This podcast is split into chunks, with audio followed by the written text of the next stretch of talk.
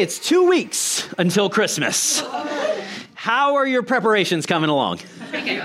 Okay, I got a few laughs, uncomfortable laughs. A couple people were like, oh, great, I'm doing fine. All right. Have you got your shopping done?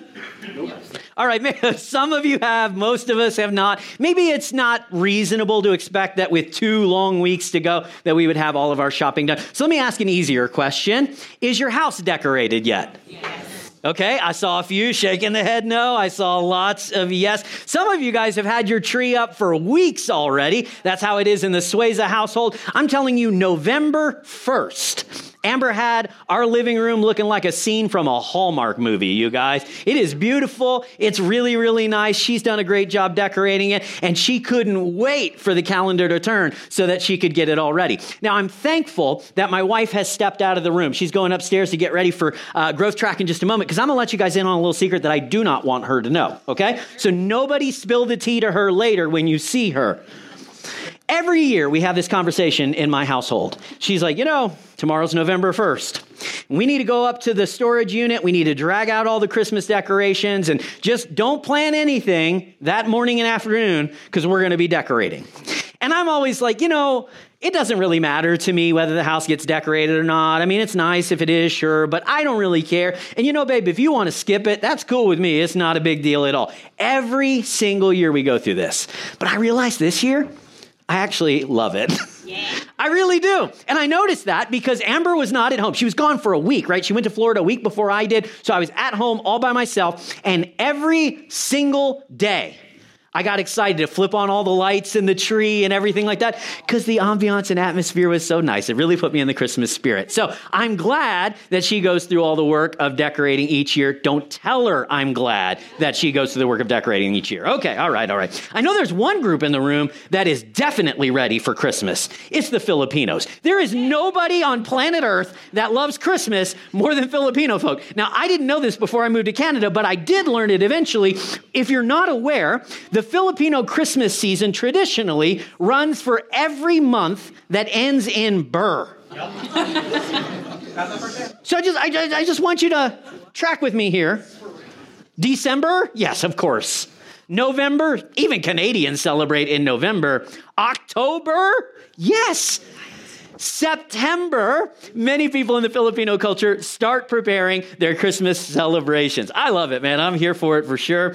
Regardless of whether you started back in September or you're hoping to get started this week, Christmas always requires preparation.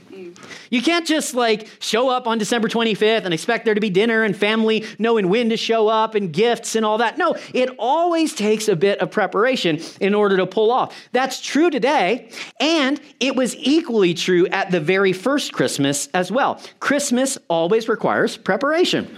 If you read the nativity story as it's recorded in the Bible, you're going to find all of these little hints and details that reveal to us that God has been preparing the Christmas story for thousands of years before the birth of Jesus even happened. It's incredible. And so, in this teaching series that we're doing called Christmas Before Christ, we're looking at these Old Testament passages that are quoted in the nativity story in which God shows us, you guys, I've been preparing for the birth of my son for so very long. Now, the reason I think this is important is that when you go to an event, maybe a party or something like that, or if, you know, you see like something that somebody has created with their hands, a craftsman or something like that, the more preparation you know they put into it, the more you appreciate the final product. Are you with me? Like if you go to a party and they've done an amazing job with the food and the decorations and the music is just right and there's the right number of people there, it's like, I appreciate how much work must have gone into pulling all of this off. When you know how much effort it took, you appreciate it all the more. When you know how much effort it took for God to bring about the very first Christmas, I believe it'll help you to love Christmas more than you ever have before. Let me show you what I mean. Matthew chapter number two.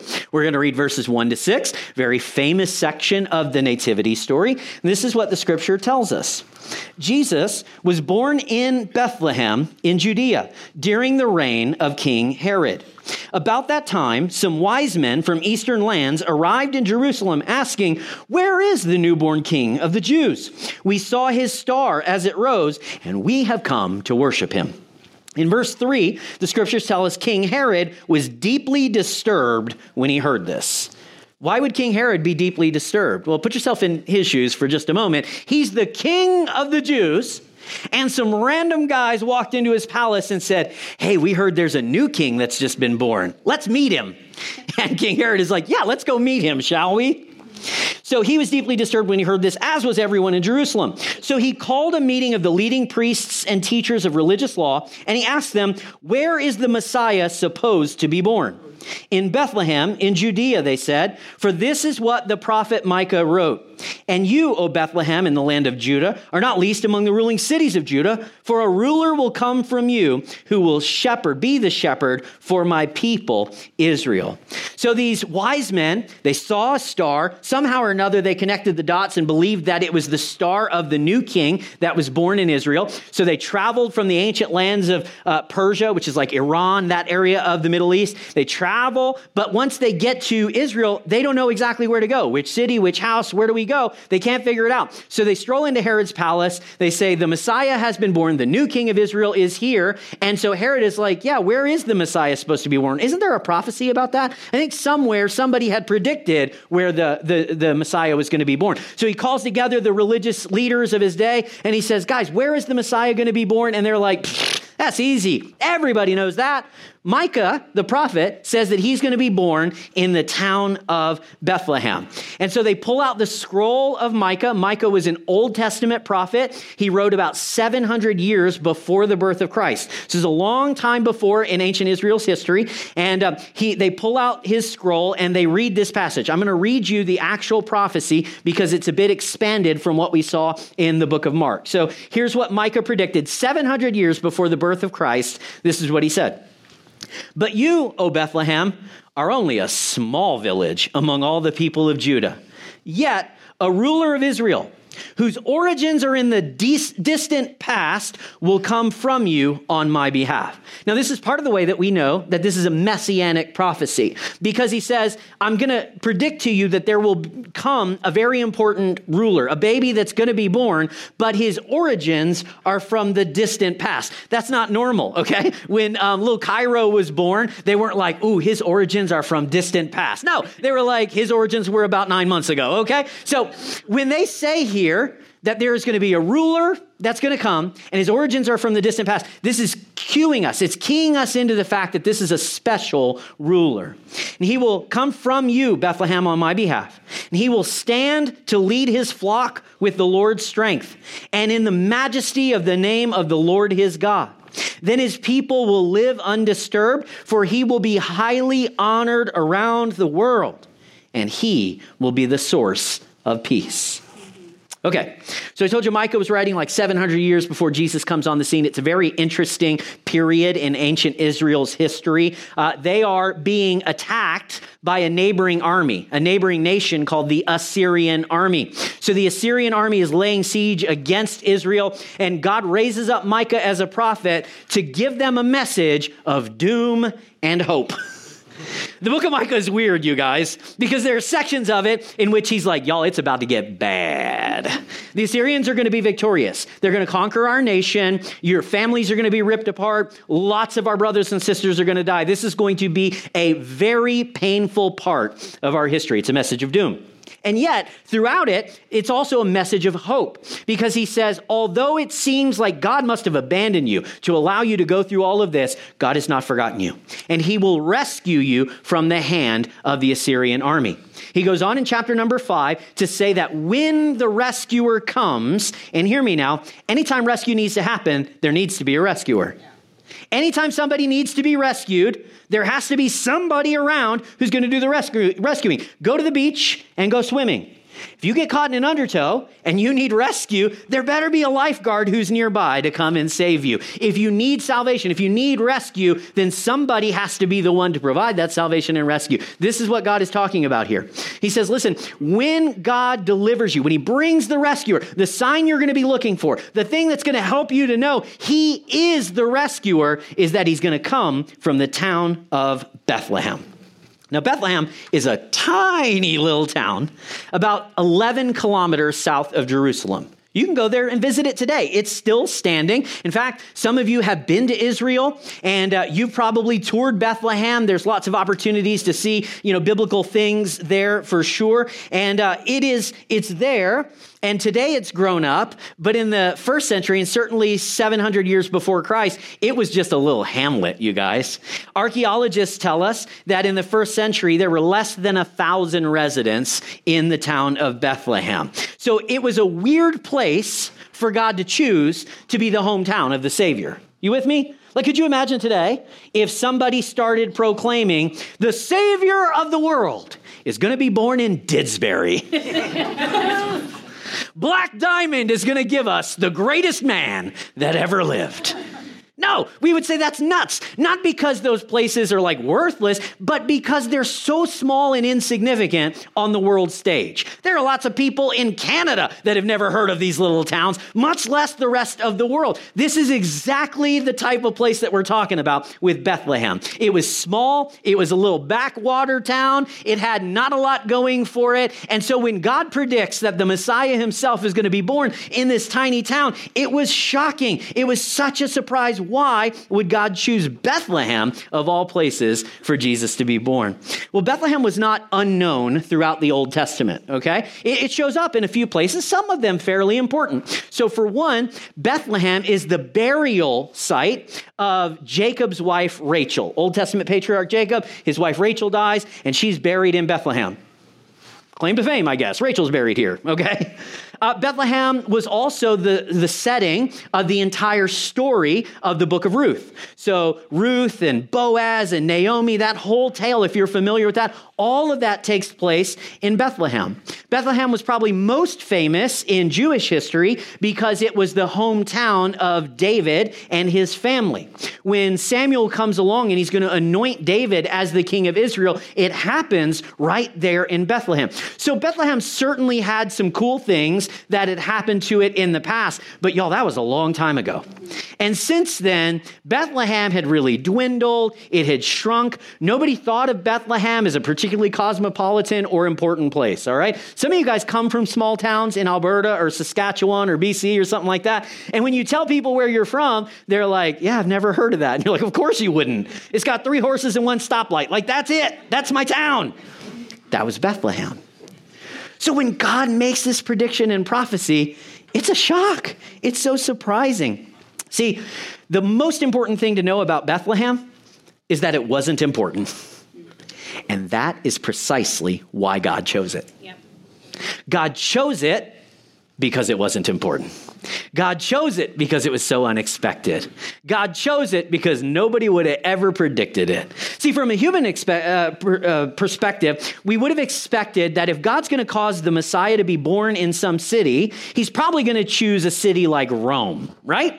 Rome is the ancient political and power center of the entire world. And so, if the King of Kings is going to be born, he's going to be born in the city of Rome, obviously, except he wasn't. Okay, well, well, you know, the Messiah is going to come and he's going to teach his people incredible things. He's going to say things that no one else has ever said. His teachings are going to transform humanity. So we might expect him to be born in a city like Athens, which is the philosophical and intellectual center of the ancient world, right? Nope. All right, all right. Well, Jesus was a Jew, so maybe he was going to be born in Jerusalem. That's the heart of the Jewish nation. It is the home of the Jewish temple. So if he's going to be born, surely he's going to be born in the holy city, right? No. God chose in his own sovereign providence to choose the town that nobody would have expected. He chooses the unlikeliest place for the Messiah to be born, to the unlikeliest family, using the unlikeliest story of contraception ever, so that he could effect the most unlikely plan of rescue that we have ever heard. Here's the truth God always chooses the unlikely to accomplish the impossible. Always. He chooses the unlikely to accomplish the impossible. You'll find this page to page, cover to cover in the scriptures. The unlikely are the ones that God uses. Now, why does God do it this way? Why not work through the power structures that already exist? Why not use a charismatic man? Why not use a beautiful woman? Why not use a wealthy power couple? Why not use a politically connected family? Why does he always choose the, the overlooked and the insignificant to accomplish his plans? The apostle Paul tells us 1 Corinthians chapter number 1 verses 27 to 29. This is what it says. God has chosen things the world considers foolish in order to shame those who think they are wise. God says, Man, you guys crack me up down there. Like, you are so, you think you're so smart. You think you got it all figured out. You don't even know why you yawn. It's 2023, and scientists cannot tell us for sure why we yawn. God's like, I'm proud of you for everything you've accomplished, everything you've invented, all of my universe that you've discovered. It's pretty great, but let me tell you something. You got a long way to go. It says God chooses the things of this world that are considered foolish in order to shame those who think they're wise. And He chooses things that are powerless to shame those who think they are powerful. God chooses the things despised by this world, things counted as nothing at all and he uses them to bring to nothing what the world considers important. As a result, no one can ever boast in the presence of God. Why does God use unlikely things? So that nobody can take the credit for them. Christ was born in Bethlehem, not in Rome, so that Caesar could never say, even the Son of God had to come through my empire. Christ was born to a virgin named Mary so that Joseph would never say, That's my boy that grew up to become the Messiah. Jesus was placed in a spare manger so that no craftsman could ever say, My handiwork was good enough for the Messiah himself. Like, y'all, if it's good enough for God's nursery, it's good enough for you. Come over to my shop this Wednesday. We'll get you set up, okay? No, think about it. Who are the people that first came to acknowledge Jesus and to worship him? It wasn't the scribes, it wasn't the religious leaders of his day. They had the book of Micah memorized, they knew the answer by heart. Where's the Messiah supposed to be born? In Bethlehem, in the land of Judah. And yet, when he showed up, they were nowhere to be found. It was the, the Magi, the pagans from the east, who were simply following a star. They didn't even know where they were going or exactly what they were looking for. And yet they were the ones who showed up to worship the Christ child. God always uses the unlikely in order to accomplish the impossible. This is the way He's always done it. When you go back to the Old Testament, you see this pattern again and again. When God was choosing which of the 12 sons of Jacob, we talked about Jacob and his wife Rachel earlier, he had 12 sons. And God is choosing which of those 12 sons is going to be the, the lineage of his Messiah. And he didn't choose the oldest son, Reuben. That's what everybody would have expected because that's how family rights were passed in the first century. He didn't choose the priestly son, Levi. He didn't choose the favorite son, Joseph. He chose Judah. Who's Judah? I don't know. He's one of the middle kids. He kind of got lost in the shuffle. It was not who you would have expected to be the granddaddy of the Messiah. When he was ready to anoint a king over Israel, he chose David, who was the smallest and the youngest of all of Jesse's children. In fact, if you're familiar with the story, this is one of the funniest details in the entire Bible. I love this story so much. When it comes time for one of Jesse's sons to be anointed as king, Jesse gathers up all of his kids except David. He's like, we all know it ain't going to be him. So he said, David, you stay here, watch over the house. Your brothers and I are going to go handle some business. So he takes all the older boys, leaves his youngest at home because there's no way he's going to be king, brings the older boys to the prophet Samuel. The prophet Samuel's like, no, no, no, no, no, no. Do you have another son like you're hiding somewhere? And he's like, Well, kind of. Samuel says, Go get that boy. So he goes and he brings David. And the second Samuel sees him, he says, Yep, he's the one. God always chooses the unlikely, He always chooses the overlooked, the insignificant, the one that nobody would have chosen. That is what He uses time and time again. Hey, when uh, little David was going to go up against Goliath, when this tiny little soldier was going to go to battle against this undefeated man of war, God didn't give him a shield and armor and a spear and a machine gun. He let David take out Goliath with a slingshot, for goodness sake. All right? When Jesus chose his followers, he didn't select the priests and the Pharisees, he chose fishermen and tax collectors. When it came time to feed thousands of people on a hillside, Jesus didn't go find a rich businessman in the city and invite him to sponsor the catering for that day's lunch. He found a little boy who had a brown bag lunch and he used it to do the impossible. Time and again, God chooses the unlikely in order to accomplish his plans. When he needed somebody to be the missionary that would spread the gospel and plant churches all over the Mediterranean region, he chose Saul, the guy who for the last 10 years had been the greatest persecutor of the church. God always chooses the unlikely to accomplish the impossible. My friends, I hope you are picking up what I am putting down this morning because if He can use them, He can use you. This room is full of people that feel like Bethlehem small, insignificant, inadequate, ill equipped. I'm nothing, I'm nobody. Oh, my sister, she's Rome. She's powerful and rich, and she's got it going on my dad, you know, he was Athens. He was so smart. And I don't know, I just didn't inherit the smarts from my dad. And all the rest of my family, they're so religious. They're like Jerusalem, you know? It's just like it all comes so easy to them. And I don't feel like I am any of those cities. I'm just like Bethlehem. Congratulations. You are the type of person that God will use. God will not use Rome. God will not use Athens. God won't even use Jerusalem he will use the Bethlehems and the Judeas and the small and insignificant, overlooked people like me and you to accomplish his great and wonderful plans in the world. This is wonderful news for me and for you. You say, you know what? My past disqualifies me from God using me. No, no, no, no. You say, Oh, I know God wants me to talk to my friend about my faith, but I don't have the answers. Great. In fact, it's usually the people who think they have the answers that make the worst evangelizers in the world. Are you with me?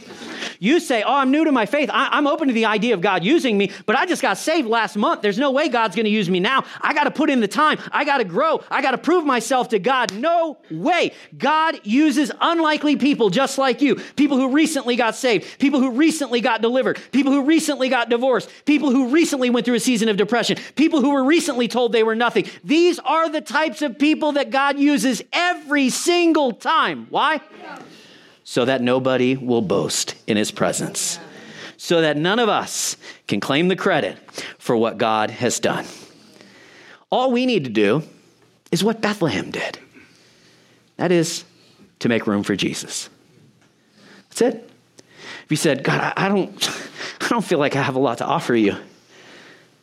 Like I got a, I got a cave out back and like a, a spare feeding trough, which is what a manger is. It's like the best I can give you right now. But if you want it, it's yours. My heart doesn't seem like much and my past is a mess, but God, if you want it, it's yours. I'll make room. You can come in. You can make your home here in my heart, in my life. And if you would make room, just like Bethlehem did, you would see the power of God displayed among you. You would no longer see yourself as insignificant. You would see yourself as chosen by God for His good plans and His purposes. Now, look, this truth that I'm sharing with you today it's super important. And it's not just important in the like, rah, rah, you can do anything, God can use even you. You know, I mean, yes, and amen to all of that. It's very true. But the reason that this pattern, this way of God working his MO in our world, the reason it's so very important, choosing the unlikeliest in order to accomplish the impossible, is because this pattern finds its ultimate fulfillment in our salvation. In our salvation, God chose the unlikeliest method possible to accomplish the impossible. He chose Bethlehem according to his sovereign grace. He chooses us according to his sovereign grace. Not because there's something wonderful about us, not because we deserve it, but because we are his children and he has mercy and grace and love for each one of us. Think about it like this. This is, I mean, when we talk about God doing through Jesus like the most unlikely thing imaginable, I want you to track with what we read there in Micah chapter number five. We might even put Micah five back on the screen. You'll notice here in this passage, there are several things that are said about Jesus. So he's going to be born in the village of Bethlehem. And it's like, yeah, cool. That's where Jesus was born. So it feels like the plan is on track, right? And then he's going to become a ruler. He's going to lead people. He's going to have strength. Yes, amen. We see all that. He's going to lead in the majesty of the name of the Lord is God. Yes, absolutely. That's true of Jesus for sure. It says that he will be highly honored around the world and he will be the source of peace. Well, that is where things get a little weird when you track what happens in the Gospels. Because it seems like the Messiah is going to come and he's going to be this very public, charismatic, powerful leader. He's going to conquer the world in his own way. Everybody's going to bow the knee and worship him. And yet, before any of that can happen, he's arrested. And he's put on trial. He's falsely convicted of crimes he never committed. He's nailed to a cross between two common thieves, and he dies in one of the most ignoble deaths that a person could ever have. What happened? God's plan seems to have gone completely off the rails. This is not what Micah was predicting, right? Except it's exactly what Micah was predicting. Because the way in which Jesus is going to be honored among all people around the world the way in which he becomes the source of our peace is through his sacrificial death on the cross for each one of us. It is because Jesus died. It is because my sins were nailed to the cross with him. It is because he was risen from the grave that I have eternal life. It is all a work of God. It is all His mercy and grace present in my life. He deserves every ounce of the glory for it because He is the only one that could have made it happen. He chose an impossible path to accomplish impossible things. And man, I am incredibly thankful to be included in any of that. Look at the way Ephesians chapter number 2, verses 8 and 9 puts it God saved you by His grace when you believed. You can't take credit for it, it's a gift from God. Salvation is not a reward for the good things that we have done. Why? There's that phrase again. So that none of us can boast about it. Apparently, God is really not a fan of us boasting, okay? Actually, you know what? There is a time. In, in 1 Corinthians chapter number 1, verse 31, God says, let me tell you, Paul says, if you want to boast, boast in the Lord. Yeah. Listen, what was Bethlehem boasting about? Long time ago, somebody really important died here. What was Bethlehem boasting about? Nothing. They had nothing. They were nothing. Everybody overlooked them. They were small. They were insignificant. The most important thing you could say about them is that they were not important, and yet that's exactly who God chose to be the hometown of the Savior. Who were they boasting in? Wasn't themselves. It was the Lord and what He had done. Who do we have to boast in? It's not ourselves, it's the Lord. God deserves the credit and the honor and the glory, not just for what he did at Christmas, but the incredible way in which he did it. Yeah. Using unlikely people like me and you to bring about the most wonderful thing that ever happened in history. If you're here this morning and you say, you know what, I felt a lot like Bethlehem, overlooked and insignificant, people have said a lot of bad things about me, I've even come to believe them myself. My past is a wreck. My future is uncertain. And I know I need God. Otherwise, I'm never going to get out of this mess. If that's the place that you find yourself in today, all you have to do is make room to say yes, to invite Jesus into your heart as your Lord and Savior. If you ask Him to forgive you, He will. If you ask Him to come into your heart, He will. If you ask Him to get, if you ask Him to give you a fresh start, He promises that He will. So with every head bowed and eye closed, if you, if that's you and you say, oh, I need that, I'm desperate for it today, you can repeat this simple prayer between you and God in your heart Dear Jesus, today I receive you as my Savior. Thank you for coming to earth. Thank you for dying for my sins. Thank you for giving me a clean slate and a fresh start because you love me. I don't feel like I'm much, God, but I give all of me to you. And I pray, like Bethlehem, you could use me to do something wonderful in the world. Pray this in the name of Jesus, my Savior. Amen. If you prayed that prayer today, maybe for the very first time, I want to celebrate with you. And in a moment, we're going to share with you some ways that we can help you in this journey of walking with God. For those of you guys that maybe that wasn't your moment or you've already prayed that prayer, you have a relationship um, with God, I want to challenge you again this Christmas to keep your eyes fixed on Christ.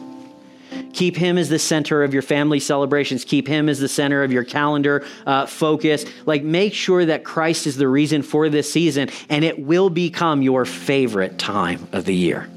Now, I want to shift gears for a moment because we spent a lot of time this morning talking about Jerusalem. Uh, talking about Bethlehem, sorry. We're talking about Bethlehem, near the city of Jerusalem. And it really struck me that Bethlehem, this small, insignificant city that gave us the most wonderful gift we've ever received in the world, is having a rough go of it today. Bethlehem is, of course, in Israel. It's a part of the territories known as the West Bank. And it is the epicenter of the conflict that's going on in that section of the world right now. Bethlehem, the home of Christmas, two weeks ago, canceled Christmas.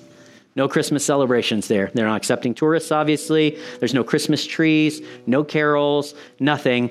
Everything is about staying safe and hoping that the war will end.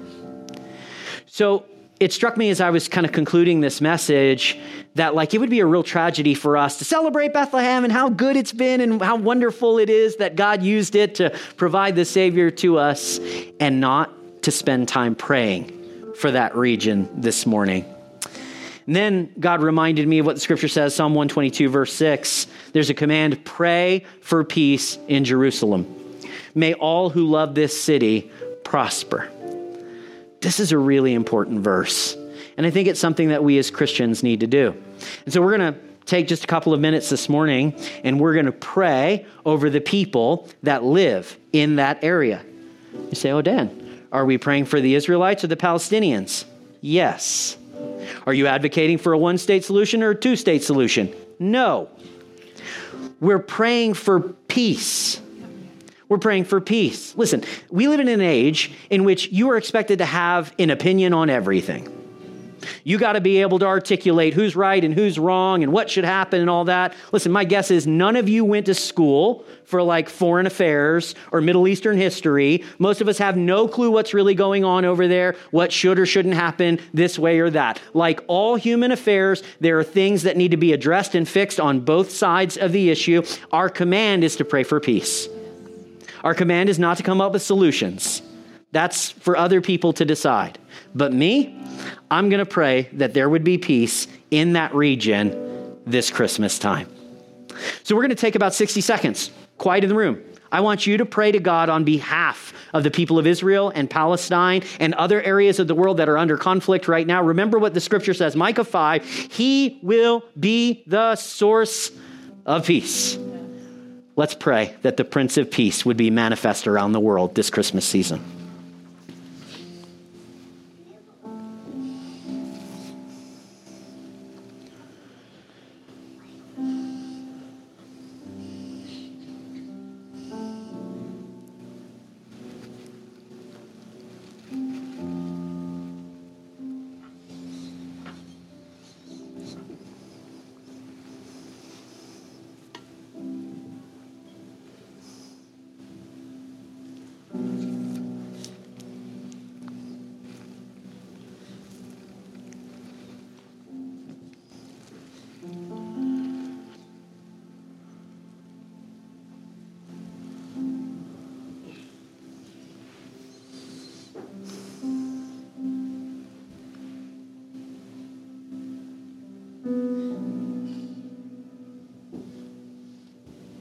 God, the announcement from the angels about the birth of Jesus was peace on earth, goodwill to men on whom God's favor rests.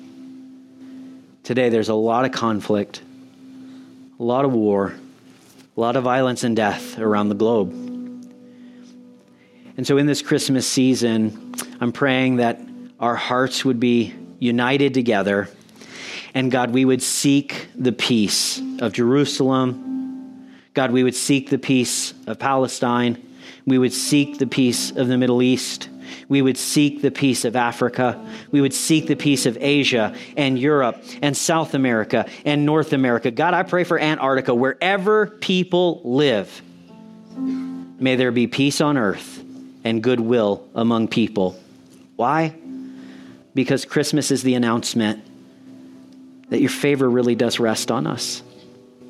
Thank you for that promise.